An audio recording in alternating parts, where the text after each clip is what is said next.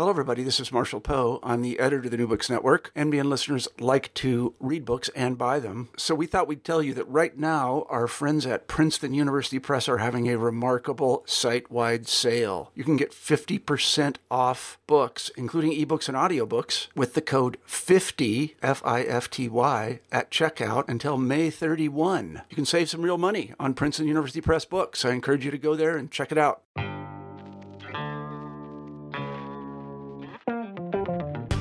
Welcome to New Books in Critical Theory, which is a podcast that's part of the New Books Network.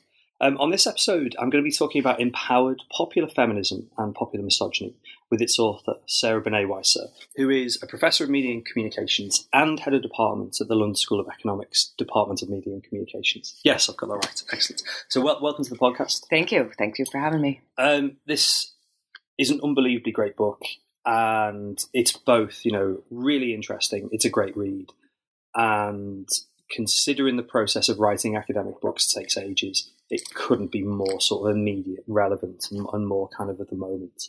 And I wonder if we could start maybe with with asking where the book sort of fits in with your academic career and, and your thought to date, and how is it that you've written a book that's just so perfectly timed? Um, sure, uh, and thank you for the kind words. Um, I this is my fourth book, and I generally have chosen topics to write on and subjects to write on um, that are um, kind of marginalized in some way. So my first book was about was about women, and it was but it was about women in in beauty pageants and thinking through that. And then I looked at kids and and the way in which networks, television networks, created children as a particular kind of brand. Um, and then I, um, I, I, I uh, wrote a book on brand culture where I kind of was asking the question, what does it mean? What does it mean that we live our lives through brands? What, what what's at stake there, and what should we do about it, if anything? And one of the things I was doing in that book, one of the chapters in that book, was a a look at the company Dove um, from the 50s through the 80s through the current moment. And that book was 2012. And I really became interested in the ways in which certain kinds of corporations like Dove, but now like CoverGirl and Audi and Chevy, um, harness feminist rhetoric as a way to sell products. But it's not just simply kind of inserting a feminist message. There are programs behind it. Dove, Dove has a self esteem fund. Um, and there's websites. It's about co-production with consumers.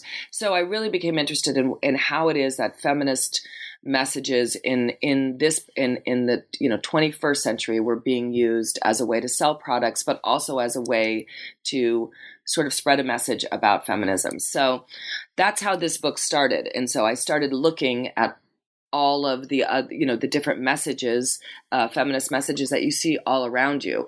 And i have to say that for me like many people um, one of the formative moments was actually uh, watching Beyonce at the 2014 Video Music Awards from MTV with the word feminist lit up behind her. And that became this moment where people said, oh, this is a zeitgeist and, you know, um, this feminism is having a moment. And so I, so I started, um, you know, I'm a media studies scholar. So I started looking at different media uh, forms and platforms and where these feminist messages were cropping up.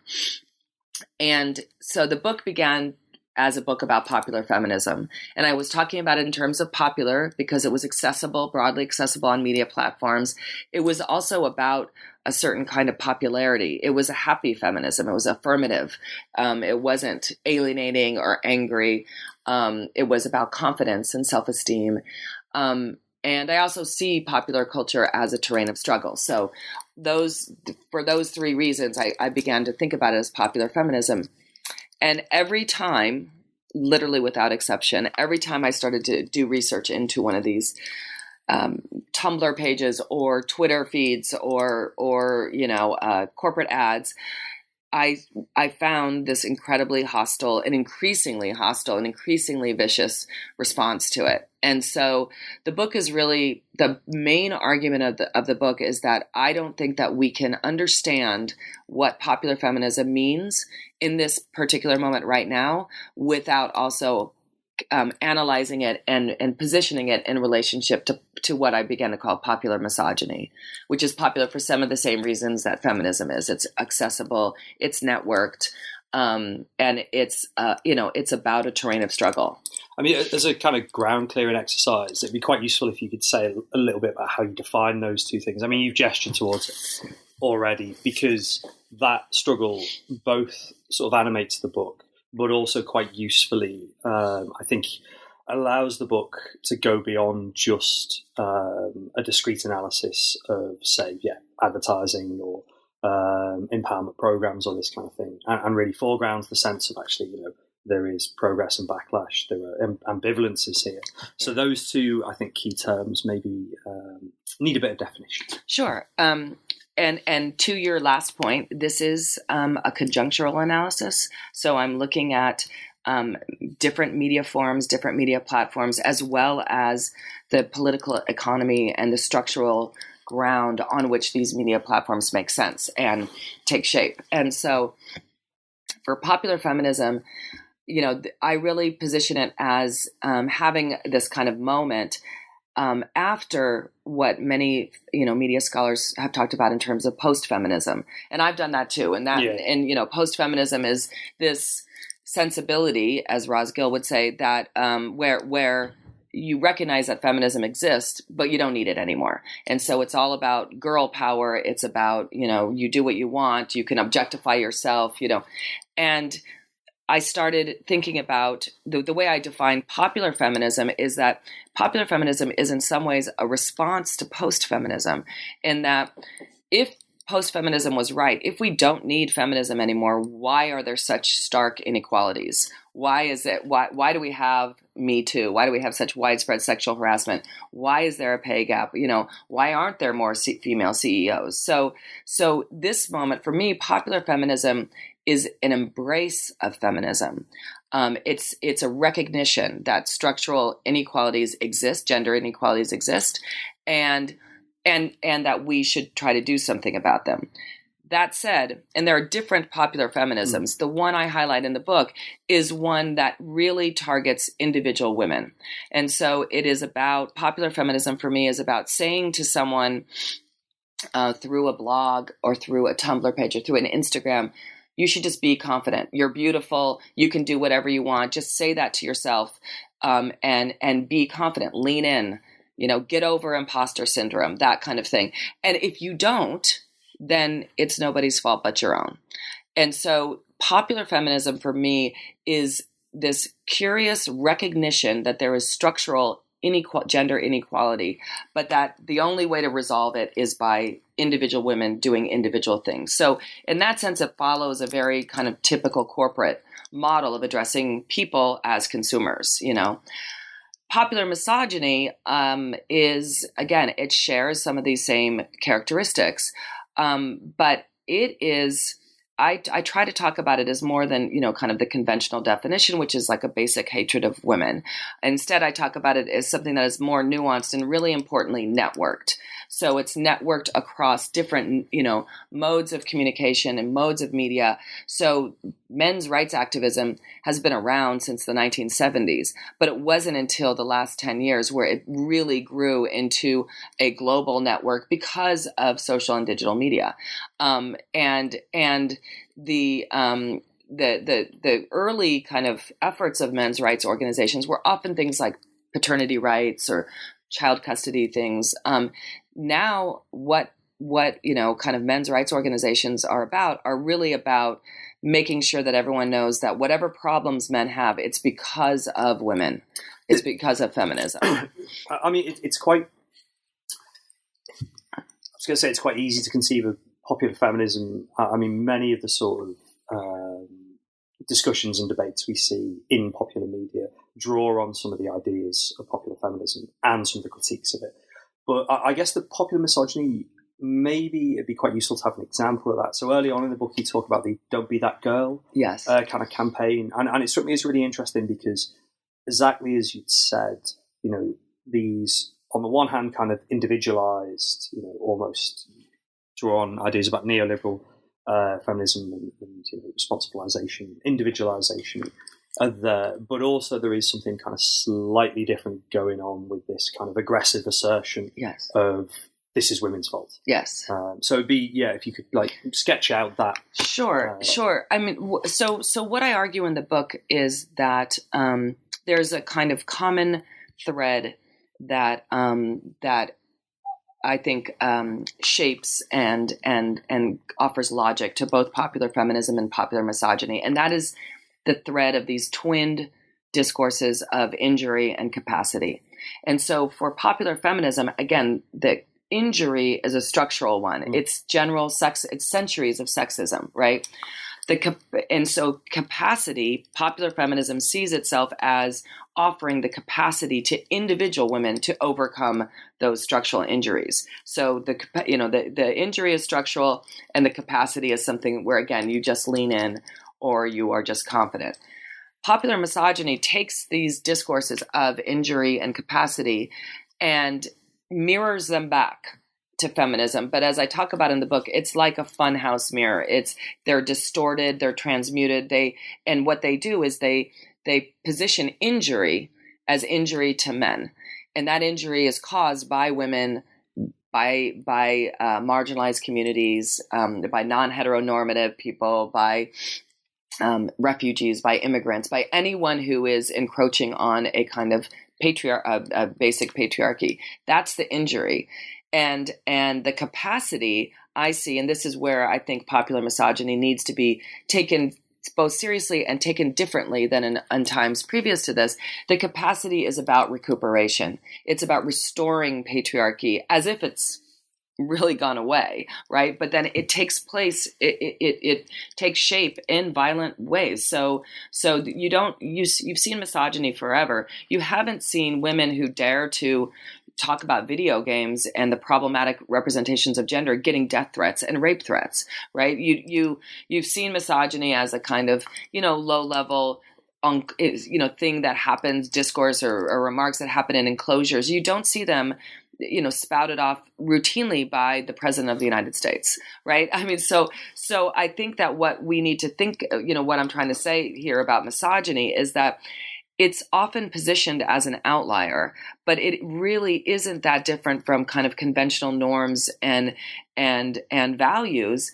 And and we're it's we're slowly just kind of accepting that right? And that is a huge problem. So so the injury for misog- for for in terms of popular misogyny is the injury by women. And the capacity is actually a structural one. It is uh, electing heads of state who are known misogynists. And we've seen this with brazil we've seen this with the us we've seen this you know all over the place. It's it's the extreme right movements across the globe which use mi- misogyny not as a tactic but as part of their agenda. And so um, the you know com- kind of capacity to get over the injury that was caused by women is often to fold in misogyny as structure. I mean, it's it, obviously the specter of Trump um, hangs over yeah the book, but I, I suppose the kind of the thing I liked um, or found hopeful about the book was the sense of this is a text that will help us analyze and understand Trump that goes beyond you know um, economic grievance in the Midwest or something Yes. like that, which is. Uh, I mean, I like political science, but that you know tends to be the drier, Yeah. you know, sort of uh, colder sort of set of explanations. Um, it is tricky as you've gestured towards to kind of untangle the misogyny and the feminism in your analysis, but I suppose um, the more kind of interesting or, or the um, the bits that stood out more to me were the moments uh, where you kind of foregrounded your analysis of popular feminism with obviously some contrasts. And I guess there are maybe two examples we could talk about. One might be, and you mentioned this term quite a lot, the idea of confidence. hmm Um, but the other one might be um, ideas about body positivity. hmm And, you know, there's a long kind of tradition of critiquing um, through media and communication, sociology, uh, these ideas about body positivity campaigns and, you know, corporate uses of them. And it'd be interesting to hear your sort of take, I guess, on that before we start talking about things like confidence. Sure. Um, I mean, I think body positivity um, uh, the love your body movement um, that you know it, we see it everywhere it's in apps so there's tons of Yeah. you know body positivity apps so that you can just look at your phone and, and make yourself feel better about your body you can see a little bit of it in advertising where people say you know where you have someone who is not conventionally um, thin on the cover of a you know and this is body positivity um, you see uh, uh, you see it in in in corporate ads. You see it on um, yeah, again in Instagram, and and you see it kind of everywhere. So it's body positivity is sort of or love your body is sort of a movement, right? Um, I think that the way I think about it within popular feminism is it also is something that is about your body right? So so i can look at it i can look at you know read an inspirational instagram every day about that is about like making me feel better about my body. And the problem is is that it doesn't actually touch on why it is that women so many women feel so horribly about their bodies in the first place. So it keeps intact this idea that there is one ideal that is usually thin and white and um, tall and and conventionally beautiful. It keeps that intact, but it says we can widen this, you know, this the parameters here so that other women can feel positive about their bodies. Feeling positive about their bodies isn't a way to stop getting us to think that we are defined by our bodies in the first place. You know, so so there's you know it's tricky, it's complicated, and I, I And this is the limits of like Dove's campaign. E- e- Exactly. You know, Dove's campaigns are, you know, they say they, you know, the la- the the the most of them say that the problem with self-esteem and the problem with confidence lies within you. It, so if you it's you don't think you're beautiful. You think you're fat. You think this. And so it is about working on the individual. It is a corporation. It works on consumers as individuals. So it's about you telling yourself and you somehow just are you know becoming confident. You take confidence classes and they're they are everywhere online you know?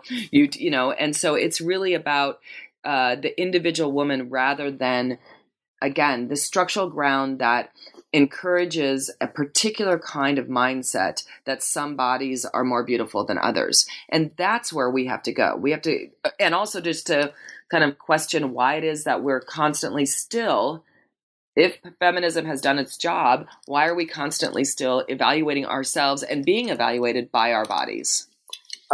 again, you, you know, you kind of touched on the, the confidence ideas, and that um, I think was something where this dialectic between feminism and misogyny really came strongly through. Actually, with you know the same sort of individualized and you know kind of responsibilized set of practices about transforming confidence play out with things like the seduction community. Yeah. Um, and it'd be useful um, to maybe have that as a contrast to um, not just the kind of confidence and body positivity, but to kind of show how really the same dynamics are at play here Mm-hmm. and the same sorts of structural failures, I suppose, Mhm. and individualized um, trends. Sure. I mean, I think that one of the things that I try to talk, I try to flesh out in the book is that within popular feminism and within popular misogyny, there are these themes like confidence, but they're sort of like empty signifiers. They kind of hang there. So, so for popular feminism, I looked at hundreds of confidence organizations and trying to think what are we training girls to be confident about? Is it about their bodies? Is it about their minds? Is it about learning to code?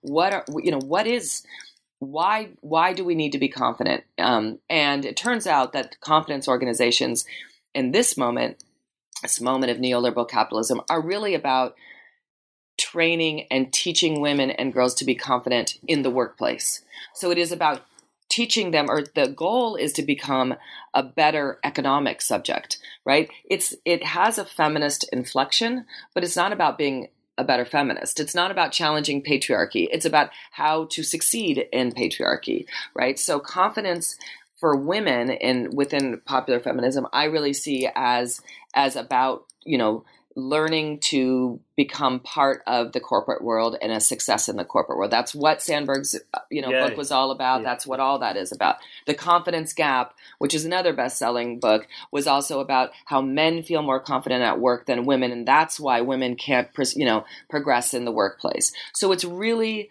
centered around economic um, uh, confidence. For misogyny, there is, or for men in within these kind of popular misogyny, um, co- this popular misogyny context, there is also a confidence problem. It's not economic though. Even even though there are many men who are you know working class that you know who who could use confidence in terms of being a better economic or you know a, a quote better economic subject. The confidence issue for misogyny is about being emasculated.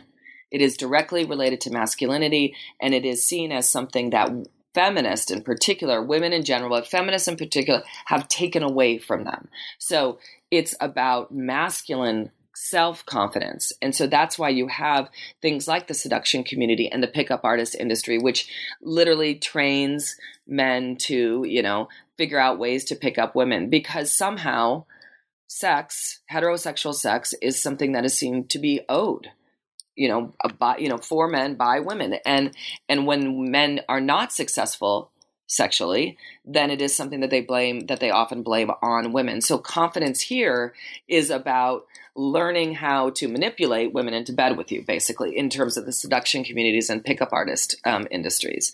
And i will say that you mentioned structural failures.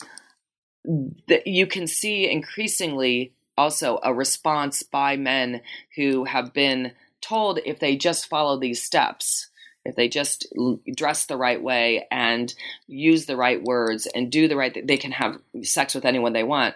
That's obviously not true, right? Because we're human beings.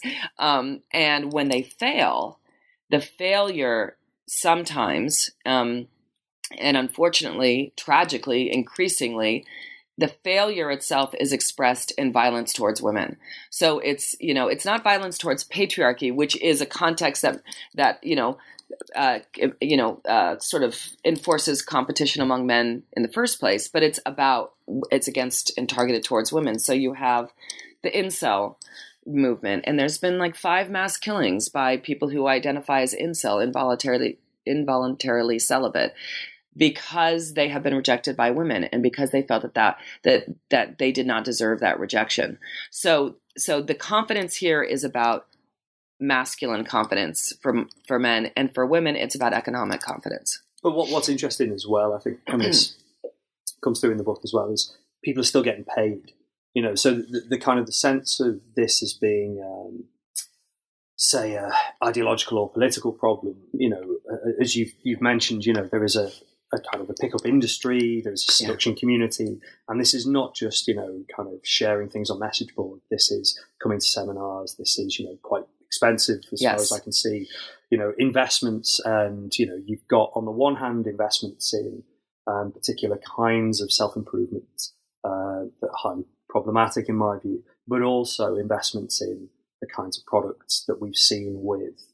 Um, I mean, it's, it sounds really awful to compare Dove to men's rights activists, yeah. but but again, one of the things the book is trying to do is sort of say there are similar dynamics. Here. There are yeah, there are similar dynamics, and it's true. And and uh, what I try to I try to make clear in the book too is that these are all on a continuum, right? Um, and so so yeah, you don't want to necessarily con- c- compare Dove to the pickup artist industry, but there are similar logics there, and some of the similar logics are about popularity, are about accessibility, and then you have these themes like um, self-esteem and confidence and um, and uh, competence. I do. I have a chapter on technical competence, and so you can see that there are themes that really that are really shared. You mentioned earlier this campaign, um, "Don't Be That Girl," and that's a really that's a really clear example about how these themes are shared and how they're distorted with popular misogyny. So this was a campaign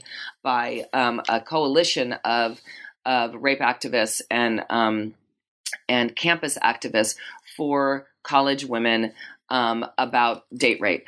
And so they put up a bunch of posters that said, you know, just because things like just because she's drunk doesn't mean she's giving consent. You know, um, don't be that guy. right? So don't be that guy was the name of the campaign, and a men's rights organization took those literal images, the same exact images on those posters, created their own posters, and said. Um, you know, but basically made it about false accusations of rape, right? So um, uh, just because it was bad sex doesn't mean it was rape. Don't be that girl, right? So there's they use the same logics and and and just in a kind of distorted way. But yet they're both popular feminism and popular um, misogyny exist in you know in neoliberal capitalism, and also they circulate and are uh, heard and seen on what I call an economy of visibility, which is about this um, the kind of endless circulation of these images and endless kind of overlaps between different media platforms where visibility of feminism and visibility of, of misogyny becomes the end rather than a route to or means to an end.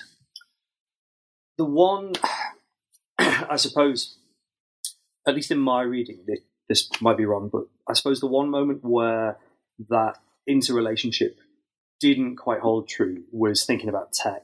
Mm. And I think uh, the analysis of um, empowerment of women in tech that really, you know, sort of uh, made sense within the overall arc of the book. But it struck me that the reaction against that was almost beyond this, uh, you know, kind of similar, you know, lines of thought, similar rhetoric and stuff like that. Um, so it, would be interesting to hear your kind of analysis of um, the tech industry in the book. Um, and yeah, like at least in, in, my reading, the kinds of the moment of things like Gamergate, there was there was no reciprocity at all. Uh, you know, that was right. was a really kind of you know the idea of sort of um, placing the responsibility for learning to code and thus combating structural sexism really was outweighed by you know um, hate campaigns, mm-hmm. SWAT teams to people's houses in response right. to what were effectively you know very minor kind of demands for different sort of characters in online RPGs and yeah, things like yeah, this. So, yeah. so yeah, it'd be interesting to hear your sort of uh, analysis of tech and that and how that balance works. Yeah, yeah, and and I think that you know also the reason why I separated these into kind of themed chapters is that the dynamic i feel like the dynamic is always there yeah but it's not always even yeah like yeah, you yeah. said it's not i mean the the campaign i just mentioned the don't be that girl that's like a that's like a beautiful research object for a scholar right because they it's literally using the yeah. same images within the tech community um, I mean, basically, what my argument is that in there is that if you accept that that um, uh, that technology industries are have either become or are becoming or um, the kind of uh, center of power, right? Kind of taking shifting away from financial culture to tech culture, um, which we can see just by looking at companies um, and who owns them and the amount of wealth that, that are owned by those companies. Then you have um, you have a it's a you know tech uh, the tech industry encourages a different sort of masculine position, a di- different sort of masculine subject position. And in many ways, these are, um, you know, kind of this, what some people have called geek masculinity. Yeah. These are men who have been bullied or challenged uh, based on their masculinity right um, th- throughout childhood before the you know before the tech industry explodes now they're adults they're smart they have good, well-paying jobs in the center of power, and they and they feel like they've earned it. And so when women dare to encroach on that terrain, the response is swift and it's vicious and it, it is really like you said it is like filled with hate i mean it is rape threats and death threats and swatting people and and so you know what i argue in the book is that this is about um, more than anything else, this is about sort of you've you've you've lived a sort of marginalized life in terms of dominant masculinity. You've achieved the things that masculine subjects are supposed to achieve: wealth, position, a good house, you know, a good job, and everything else. But you still don't have what is apparently part of that package, which is you know a woman or or um, heterosexual female attention and that sort of stuff. So there's a, a kind of culture of hatred about what again what people feel that they are owed. This is um, where you get a lot of incels, right, in, in that community. Or the, the, this is often the community. I mean, he he speaks to a large community, but Jordan Peterson mm. speaks to a lot of people in this area too, because it's like you know, he gives us kind of common sense advice about, you know, clean your room and everything else, but then says lobsters, lobsters, yeah, and then says that in order for it really, uh, it, you know, it to be fair, we need to have enforced monogamy, yeah. right? So kind of pairing people up. So I think that the threat to geek masculine communities is is felt more because they have been denied privilege um, and even you know they've been given privilege because they're male, but because they're geek, you know, smart or whatever. And so when they achieve a certain position, the the the fact that women could threaten that position is is kind of overblown and exaggerated, and that's what I think happened in GamerGate. I mean, you know, again you know, someone made a, a, a, video game of Anita Sarkeesian because she had a video program that talked about problematic representations of women in video games. That's not even an argument, you know? I mean, it's not like, you know, she's great, but eh, I, I, she wasn't really going out on a limb. And the response was so vitriolic and so over exaggerated that it really made me kind of dig or dig deeper into that relationship to see what it is that is um, so threatening about women entering this field? The traditional uh, kind of conclusion to you know really weighty critical analysis is always some gesture towards a kind of you know hopefulness or a, you know some practical advice on change, etc. But obviously, the moment that we're in and the moment of the book I mean, in some ways, it would have been ludicrous if you were like, "And here's ten ways to solve all this." yeah. So, I, I, suppose as a kind of concluding comment, maybe I've got two questions. One is um, if you'd say a little bit about um, the kinds of hopefulness, but also the ambivalence of things like the Women's March and the response to Trump's election. Um, and I suppose, actually, you know, after um, a comparatively good showing in the midterms. You know, there is mm-hmm. a slightly different political context than if I'd interviewed you, say, three or four months um, ago. But then the, the other question I've, I've got beyond um, that kind of code as the book is is where does empowered analysis go next? You know, what what kind of projects do you see coming out of this book? Um, where we started, there was a I, I kind of sensed an arc through the four books you've written. Mm-hmm. You know, mm-hmm. is there a an empowered two coming or, or something like this? That's the main question. Know, asking the person what her next project honestly, is. Like, the, the, these books take so long to write. They take so long to come out, and then the first thing anyone asks is, "Oh, so what are you doing now?" yeah, yeah. yeah. yeah. Um, um, well, the first question first. Um, so so just to to to kind of go back to the beginning um, i was writing this book because i was seeing all this thing all these things happening and it was due in november 2016 and then trump won. And i texted my editor and said i don't think i can do this because uh, what am i writing for? If this happened and she's an amazing editor and wrote back and said you have to do this. It's more urgent now than ever. And so i went ahead you know and and and then took another you know the whole year to think about what trump and the, the kind of specter of trumpism meant for this um, for this book.